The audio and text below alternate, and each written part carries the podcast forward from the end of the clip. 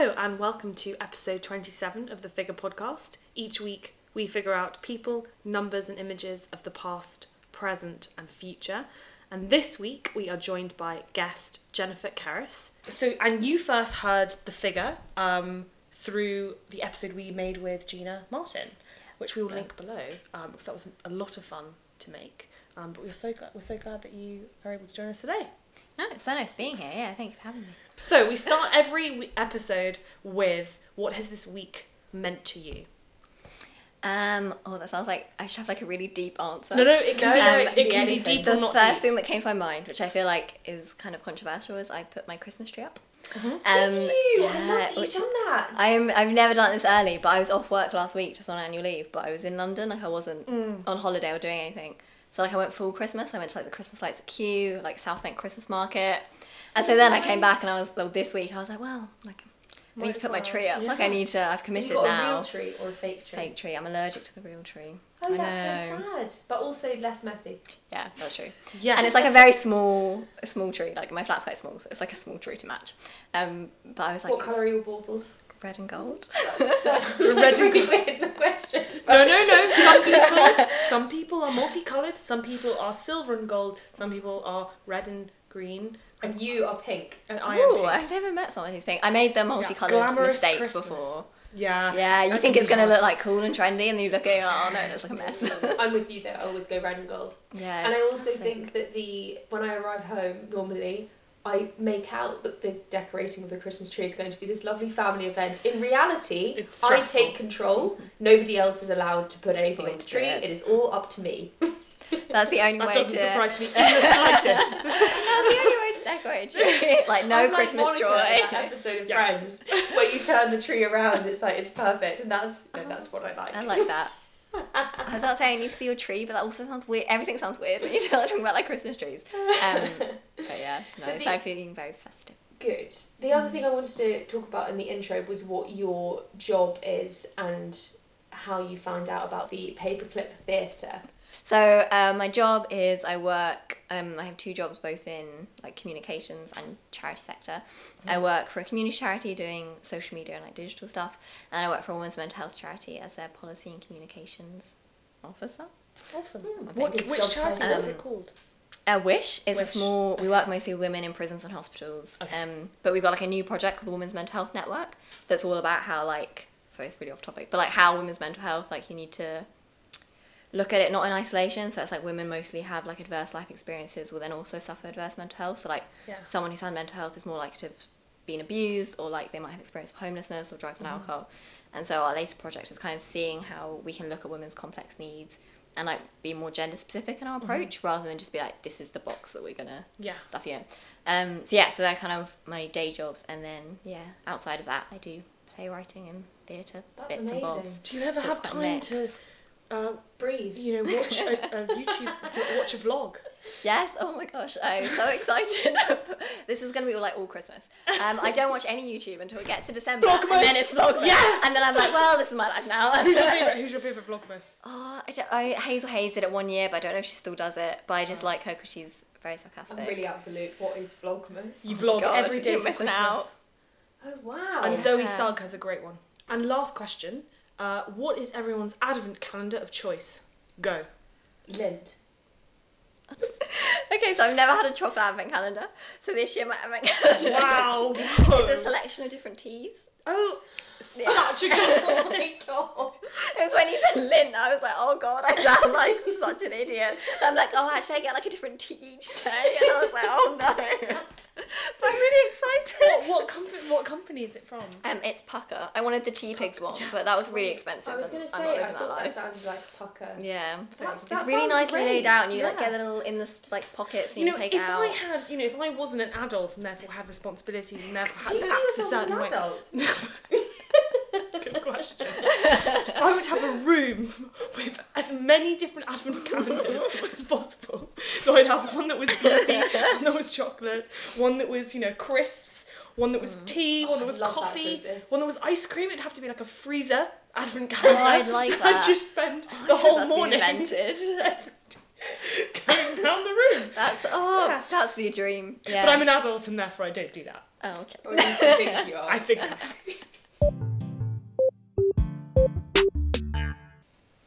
Um, so I chose Booan Temple as my figure, um, because she's just she's generally amazing. But more specifically, she was one of the in the group the Lesbians Against the Clause, which was so this piece of legislation called Section Twenty Eight was introduced in nineteen eighty eight, and it was piece of legislation that banned the promotion of homosexuality by local councils, but also like the kind of positive portrayal of it within schools.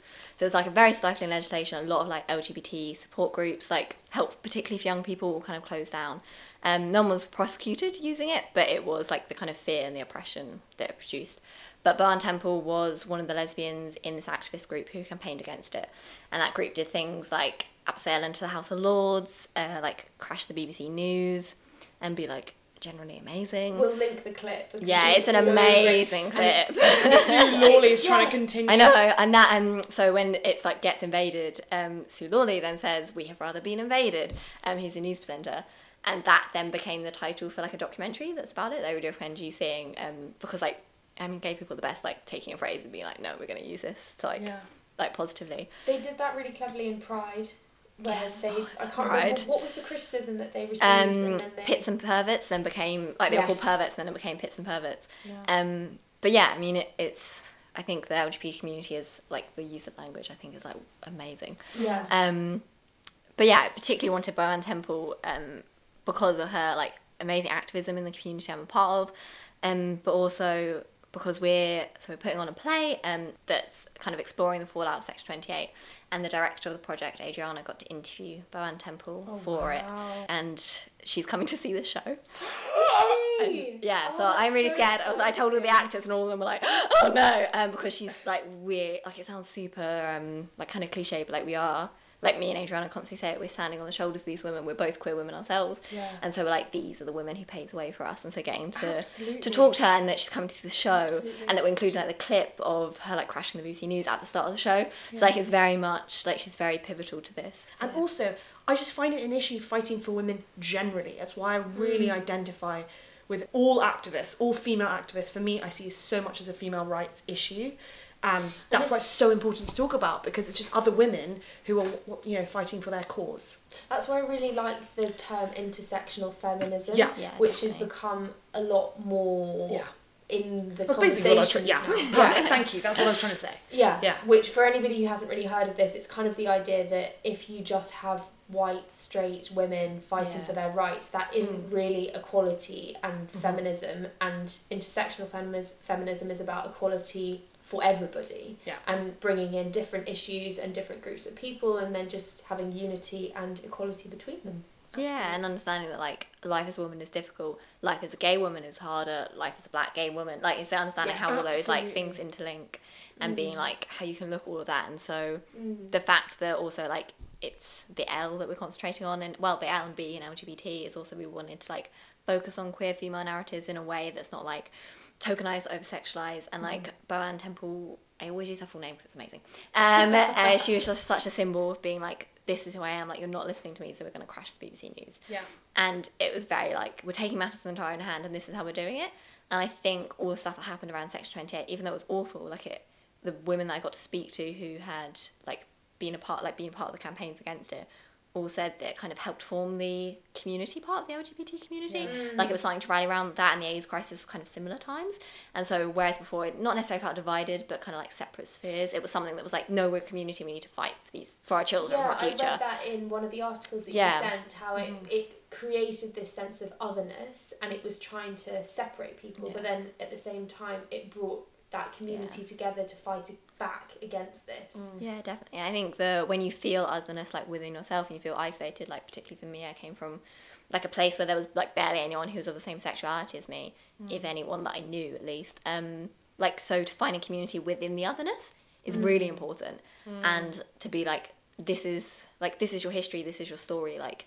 Like we're gonna protest this, or we're gonna just like share our stories is like really important because you need to be like like it And sounds people not yeah so So alone. Exactly, that's it. Like it, like people say all the time, not feeling alone, but like you, act, like you really have to like raise your voice to ensure that other people, because even though like them crashing BBC News didn't stop Section Twenty Eight, it meant that if you were gay or like closeted gay and you saw that, you were mm. like, oh, okay, like there's someone else like me, Yeah. and that's so important. Yeah, And, and I and I from that article you said that Booan Temple uh, quotes that 75% of people in the 80s said it was uh, wrong or nearly wrong. Yeah, it was. uh, it was Almost- like almost wrong. yeah, almost or always wrong to be gay. always yeah, to be gay. 70 Always Five or mostly wrong. that's it. Yeah. percent, three in four people. That's absolutely startling. Um, and even though Section 28 was repealed, I, I still think we just felt the aftermath of that until very recently, actually. You know, Yeah. until, you know, five or six years. I feel like in the last five or six years, the rhetoric has begun to shift a lot more, but definitely when I was at school, it, Well, I just think the, the fact that there was anything that was still illegal relating to your sexuality up until 2003, I find Mm. really Yeah. scary. And just to define Section 28, what Section 28 was, was banning promotion of homosexual relationships in school.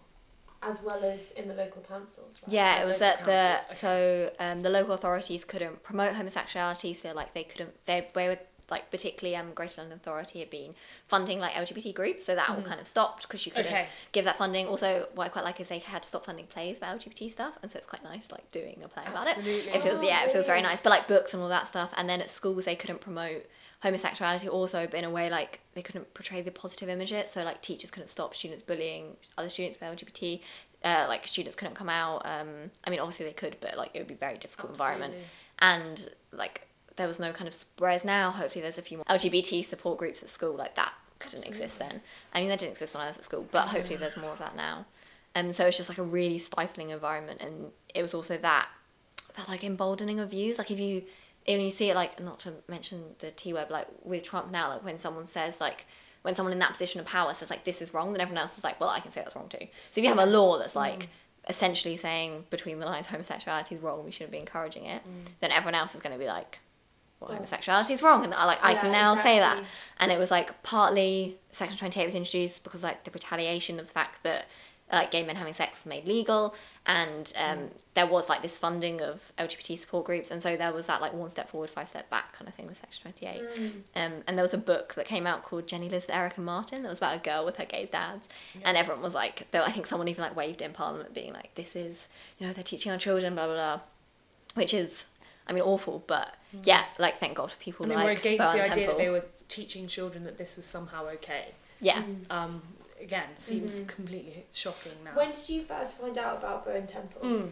so I found out about her at the beginning of this year. Adriana Sanford, who's the director, um, approached me and said like I'd really like like we kind of bonded over the fact we wanted more queer female narratives on stage. Um, and she was like, "I it's thirty years since Sex Twenty Eight was introduced this year. Like I really want to do a piece about it. Like, will you write it?" And I knew very little about Section Twenty Eight because we're not taught queer history in schools. Like it's not discussed Not all, yeah. um, which is awful. And like this year's been so amazing, like finding out more about my community's history. But then through that and through that research, I was like looking at important figures, and I saw the clip on YouTube of them crashing the BBC, and I was like, I need to meet this woman. Um, So it was only recently then? that yeah, very very recently, um, and it's kind of like opening up to like meeting so many new people and like just learning so much that I'm like, why was I never taught this in school? Like I would have felt so much less alone. Like history was my favorite subject, and the fact that like I was never taught about any like gay or, or anyone on like in the LGBT community about being a part of history, and but here, like here I was like learning about them like uh, Well, like Booan Temple was that said. like she's someone in history that's vital yeah You studied history at university? Yes, I did. Um, yeah, I went to York uh, to study history, but I dropped out after God, I think like four weeks. That was very that? early on. Um, I think it wasn't like I didn't have a bad experience. Like I'm still really close friends with a lot of people I met there, and I think York as like a town and uni is really lovely. Um, but like it just wasn't for me. I wanted vocational experience. I had always been very academic, um, and like I'd been like bright at school, and so everyone kind of said like university's the thing, like thing for you. When I dropped out, all my teachers were like, "What are you doing?"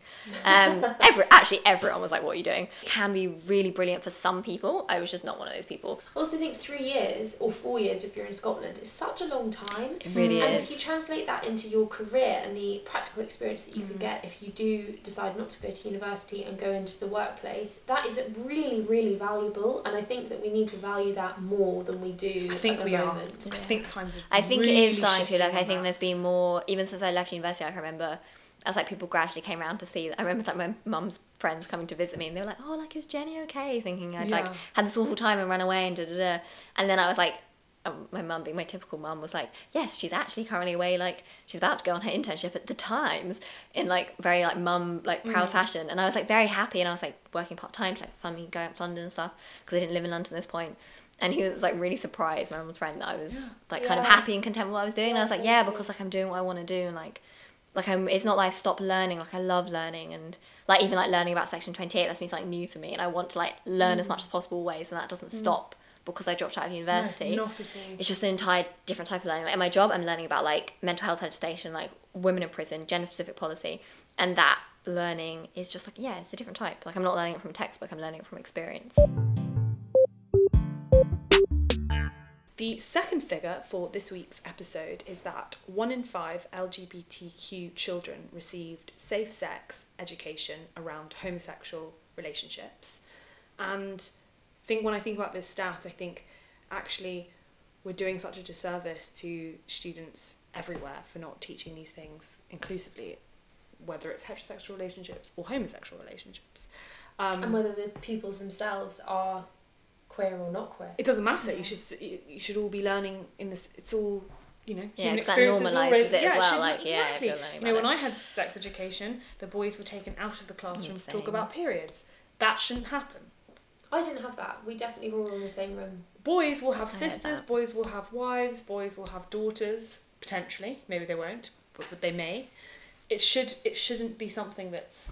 Yeah, only and it creates the idea of like that it's something that's like you shouldn't talk about as well. Yeah, Like and it's the Mhm. same for this. very- yeah, exactly. It's definitely the same for this, and also it's just like like a very practical sense, and people aren't being safe. Like, you know, like I've I've still never been taught about safe sex, same sex relationships. I've just like assumed and like picked things up from Mm. like what people have said. But, like I've never been taught about it in like schools. Like we were saying earlier, like it was just, or at least for me, it was a lot of like the condom on the banana, and Yeah. that was kind of it. And, like a little bit about STIs. Didn't get that. No, I know, I can't believe you didn't get that. You guys are missing out. It's, it's a treat. It's a real treat.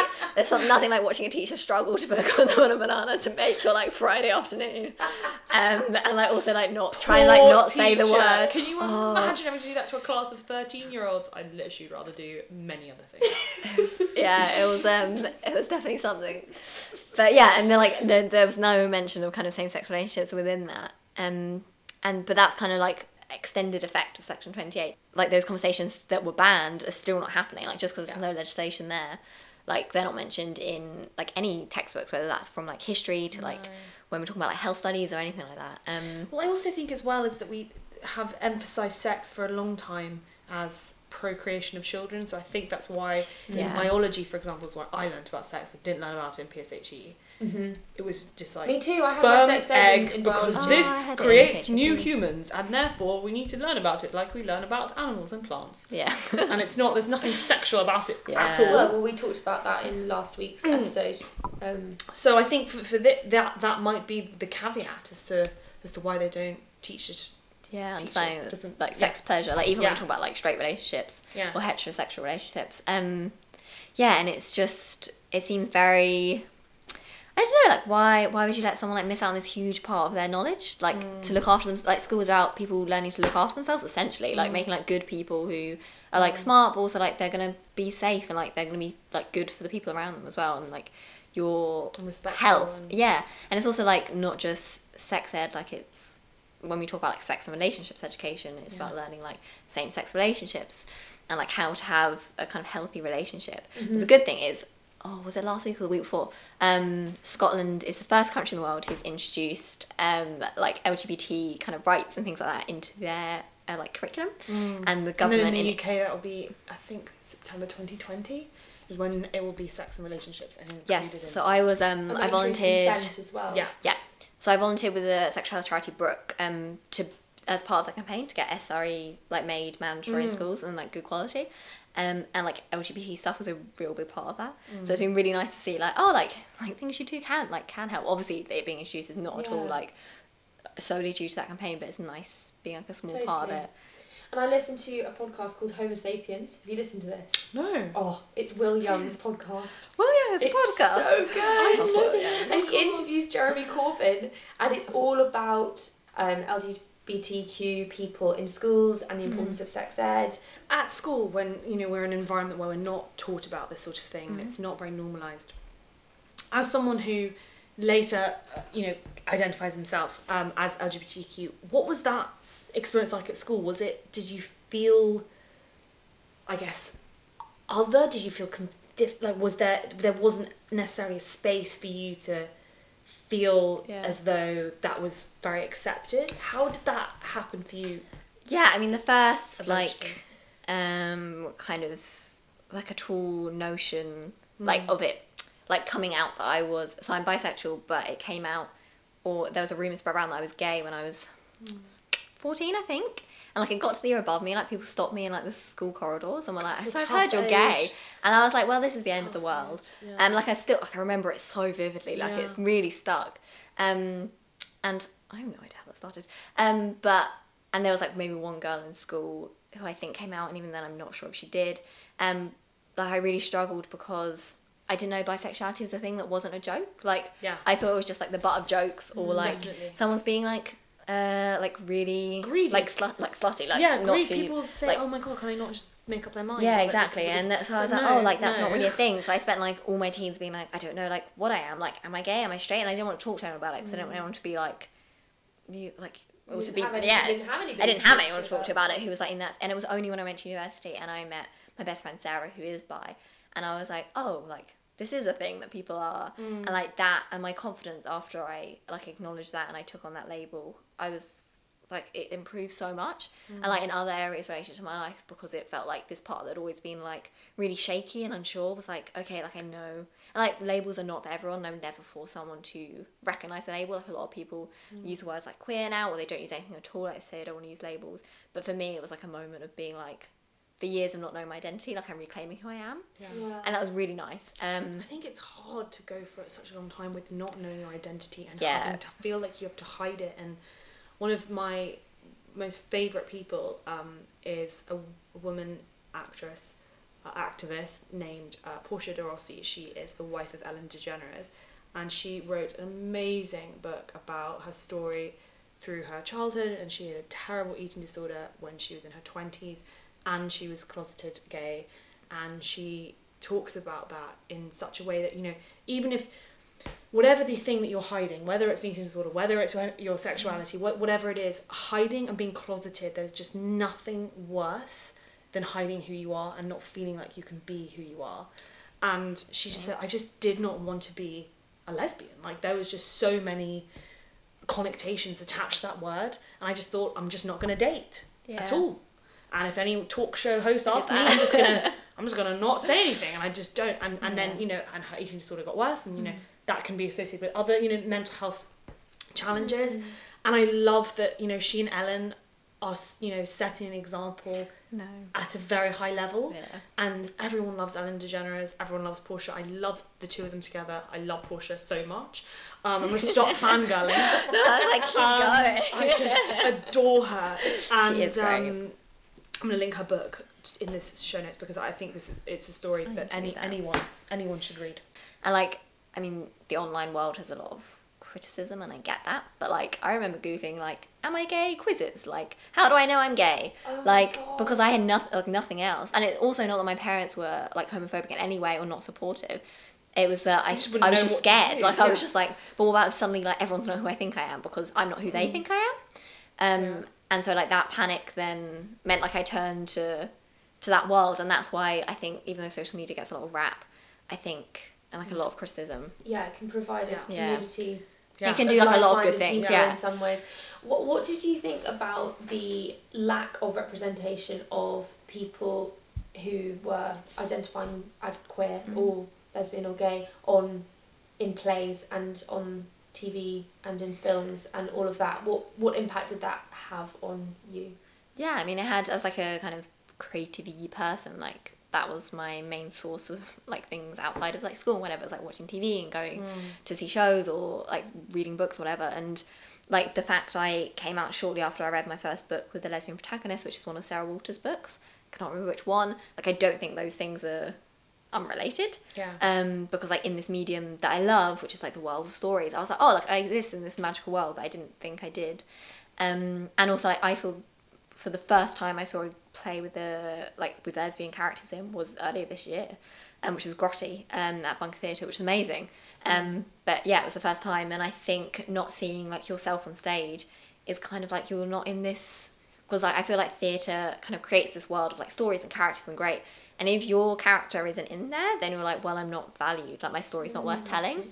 And so like doing Dandelion and doing the show, Dandelion's the name of the show, um, in December is being like, no, your story is worth telling, so we're gonna tell it, and like we're gonna tell it hopefully in like a, a kind of really right way because it's coming also from not that I don't think people who aren't LGBT can tell LGBT stories. I definitely think they can, but it's that I think because there's not enough space for LGBT writers at the moment, it's really important that people are given the space to tell those stories. Absolutely, and you, Um, and you, you write. You often write about what you know, even Yeah. if that's fiction. You're still still drawing from certain experiences anyway. Yeah. Um, and going again, going back to Portia, uh, she also said that when she was coming out, she watched Ellen come out, watched Ellen lose her show, watched Ellen not work for two years, um, and then she said there were no other gay actresses at all that I could think of that I could draw Yeah. inspiration from. So, what was I supposed to do? I was going to lose my career, um, and so I think it's that's why it's so important Yeah. them to be visible. Yeah. Yeah, yeah, I think the other aspect of that, which is interesting, I was listening to an episode of Woman's Hour, and they were talking about There She Goes, this drama Oh yeah, about I was, is it David Tennant in? Yes, yeah, exactly. I can watch that. Yeah. um, about a disabled girl and her parents. Mm. And one of the listeners had written in and asked, kind of, when are we going to have shows which are covering disabilities, Mm. Sexuality, gender, Mm. race, and it's not all about those aspects of their identity. It's Yeah. the everyday life Yeah. that they're living, Yeah. and it's just a part of It their identity, but it's yeah. not at the Yeah, forefront. It's not the driving drama Yeah. of the show. Yeah, like I've said before to like other people, like I, I really hope the fact I'm queer is the least interesting thing about me. Like I hope Yeah. that if someone described me to someone else, they'd be like ten different things. So they were like, oh, by the way, like Yeah. she's also queer. One of my one of my Um, really good friends is yeah. exactly that. That's like you would never the, think of doing literally that the least as like, interesting thing. oh, the, the first thing is Yeah. that they're gay. It's only interesting when we're talking about who she's dating. Yeah, and exactly. it- That's the only like, relevance. "Oh, and I think Yeah. like kind of we need to like first of all kind of tell like at the moment a lot of stories, particularly in like the LGBT world, are like coming out stories, like Mm. in terms of like fictionalized stories. And I think that's good. I think that story needs to be told. Like Love Simon. Yeah. Yeah. and like with this play, it's not necessarily a coming out story, but there's like like the fact it's LGBT focused, but well, it is LGBT focused, and I think we need to tell those stories. But then we also need to be room to tell stories where the fact someone's gay is like not at all important. Like it's just like who they are, like what you were saying. Like it's not the storyline. It's just like normalized. And I think that education and the way that we talk about it from a young age in schools is really critical to that Definitely. move, especially because you can't always rely on parents to pick up the sex education, financial No. education, political education. because they would Yeah. be which completely quite often different. get And they also have different very- views on yeah, it. exactly, and they get bypassed in school too often. Mhm. And you, you need that's where schools come in. They've got a responsibility to educate all young people and parents. I Yeah. mean, it, that's the other thing is that you can have your children learning about things in school and then they end up educating other people in their lives. And this is an example of where it needs to progress. Yeah, definitely. The third figure that we are going to be talking about today is an image of the London March Against Section 28, which was led by Ian McKellen or had him at the forefront of it. And we have just been reading about how he actually came out on a BBC show which was talking about the controversy surrounding Section 28. Yeah, yeah, he was saying uh, recently because it's 30 years since Section 28, so it's 30 years since he came out. Um, and I, he like tweeted saying how he'd never, like, coming out was nothing he ever regretted. Yeah, I I've think never it's met a gay person who regretted coming Yeah. out. Um, which I think is a really lovely thing to remind people because also, like, someone's like gay story or queer story doesn't end the day they come out, which I think sometimes like literature, almost. yeah, like literature suggests like oh someone's come out like you know rainbows and the story's ended. Um, and I think McKellen's a good one for being like no, like this is something that like your story like doesn't end there. Like you there's so much life to live, and also like, ups and downs because people like try and like coming out is always something you do once. Like you're gonna have to remind people that you're either gay or you're bi or trans or like constantly because people will like use your incorrect, incorrect sexuality or incorrect pronoun and things like that. And it's not like a you do it once. And, and Um, can I just ask about so when, we were looking up the um, about the interview with Ian McKellen, we also saw the quote from Margaret Thatcher. yes. Um, to this law was uh, passed in her premiership. yeah, yeah, it was correct, right? Thatcher's under Thatcher's leadership. Um, yes. when she was yeah, when she was head of the the Conservatives. Yeah, she did um a speech you can look up on YouTube where she says that kind of children who are taught they have the right to be gay are like cheated out of sound start of life. Um, like it's I mean it's an awful speech to watch. Um, like very harrowing, but she kind of helped embolden those those homophobic views because someone in power being like this is wrong and like people shouldn't be gay, and the f- I mean there's like prime ministers who believe that now and who say that now. I mean, the Brazilian president is like a whole horror story in itself. Yeah. Um, and I mean, our current prime minister, as I was saying, supported Section 28. So, I mean, she's apologised since, and so did David Cameron. Um, but like, they had to apologise because the party supported it and they individually supported it. Maybe the apology. It, it, it hit me hard when I heard that. I just thought, Yeah. oof, that is pretty medieval. Um, and yet it was so much part of our recent history. It's the also when you watch the video, the kind of worst thing about it is the cheering, like when she says it, and then the whole room kind of like erupts, and you're like, oh, here's a room of people who like hate me and they don't know me, and which is like a really something like when I was like struggling with coming out was something I really struggled with because I was like, as someone who's always now I don't mind about being liked, like I don't really care, but like then I really wanted everyone to like me. So the idea that some people would immediately dislike me because of something that was like innate an innate part of me was really couldn't like change. yeah, like I really struggled with that, Yeah. and so like seeing videos like that, like I'm so glad I didn't see it at that age because I think that would have really like I would have really struggled with that you? when I came out. Yeah. Um, I was either eighteen or nineteen. I was quite old. Um, So before university. no, after it was after I dropped out. Oh, Yeah. Okay. Yeah, it was after I dropped out. Um, and it was so the also the play is called Dandelion. A lot of people have asked me why. Oh, I was gonna Um, ask you this. Yeah, Yeah. because like people I know who people watching be like, "There's no dandelions in it." Um, it's like a very selfish reason. So I came out to my like my best friends who I've known since I was like eleven. Um, in my mum's beach hut, I lived by the coast, and on the back is a giant dandelion. And so like dandelions have ever since then been like a really queer symbol for me. And so I just like I want to call it dandelion, but like the story's not at all about me. But I was like, I'm just gonna like slip that in there. Yeah. So I wanted it to be like a connection between like then and now as well. So that was kind of that. Um, but yeah, like I remember, I mean, coming out to my friends, ones were, I'm sure they don't really remember it as well. That's so weird. It's like I'm sure it means like nothing to them. Yeah. But like to me, it was like, oh my god, this is such a. And also you worry, particularly on your bike, if you're like making a big deal out of it, because not necessarily that you're telling someone you're not straight anymore. You're like, oh, I'm straight and gay. Like Yeah. I'm extending the parameter of what you think of me as. Mm. So you don't want to like be dramatic, which is a stupid thing to think. Not stupid, but like I shouldn't have thought that. It was like other people's views and attitudes that made me think that. Well, it's, I guess it's scary. Um, Yeah, it's really scary. people are gonna react. Um, so the play is set in Margate. Yes. And is the protest in London something that you touch on kind of from a distance? Yeah, so the the place in Margate, so it's kind of like removed from where like the big protests happen, like mostly on purpose because I wanted it to, like the phrase "ordinary people." It seems a bit like kind of used in an insulting way, but in the sense that it's like I'm I grew up from the coast and I felt like very isolating because of being away from like the kind of political sphere of England. So I wanted to do that kind of distance. Um, but the the protests are touched on through like radio and TV and like those kind of multimedia elements. So there's the sense of because obviously when you're doing like a play that's about something historical, you don't want to be like dropping in like section 28 as a, every other word so like people know what it's about so it's kind of making it like in the sphere of the play without it being like shoved down the audience's throat. Because the play is about people. It's about two protagonists um like one who's 16 like set in a school one is 16 who's like struggling with her sexuality and one who's a teacher who's like in a same-sex relationship. And it's like uh, seeing how that imp- how section 28 impacts them through like characters rather than being like we want to look at parliament and the protests. It's like very individualistic in its approach. Yeah. I think that's one of the most. I mean, it's just so insensitive that law on every level. But the teachers also that must have been horrendous. yeah, Yeah, really we harsh. interviewed some of the people who were teaching under it and they were like we just couldn't do anything. Like so you didn't know what was going to happen. Like so part of the so it's the plays these two stories and they're kind of like run by side by side but the teacher and the student apart from the fact she's their teacher and she kind of knows that the student's gay but they can't really interact because of this legislation.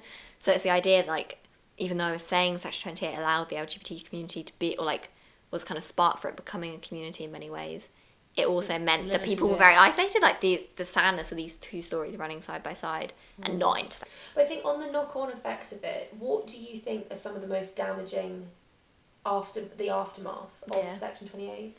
I think it's the like just going into it, like being in school, like going into school now and being like you can still see the teachers being like afraid to talk about like queer relationships or like what it means to be queer, um, but also like internalized homophobia. Like a lot of people under Section Twenty Eight, that was the time they were struggling with their identity and coming out, and that was also the point they learned that being gay was wrong.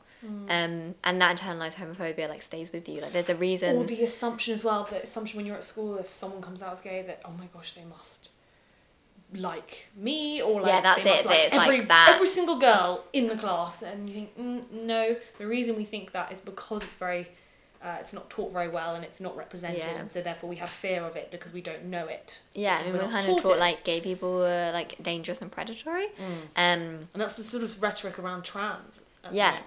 Yeah, definitely. And there's that whole idea that, I mean, it's again of otherness. Like anyone who's like this legislation kind of like accepted the idea that gay people were other and other that no one else should want to be. Um, and yeah, that was just like internalized homophobia that's going to last your, lifetime, whether it's repealed or not. Thank you so much for listening to this week's episode of the Figure Podcast. As always, you can contact us via email at thefigurepodcast at gmail.com and on Instagram at figurepodcast and on Twitter at figurepodcast. And there we'll have all of the images associated with today's episode, as well as all of the details um, where to find Jenny and how to see Dandelion. Jenny, could you please tell us what how exactly we can buy tickets? Yeah, so the show will be on at the King's Head on the 16th and 17th of December. So you go to kingsheadtheatre.com and then just scroll down and tickets will be there. Awesome. And where can we find you on social media? Um, at Jennifer underscore Cerys and then the theatre company is at Paperclip TC. Awesome. Amazing. Thank you so much for joining us. so Thank you for having me. It's been so fun. nice to talk to you. Interesting. Such a good one of my favourite episodes. Oh, that's so Thank nice. you. Yeah, thank you for having me.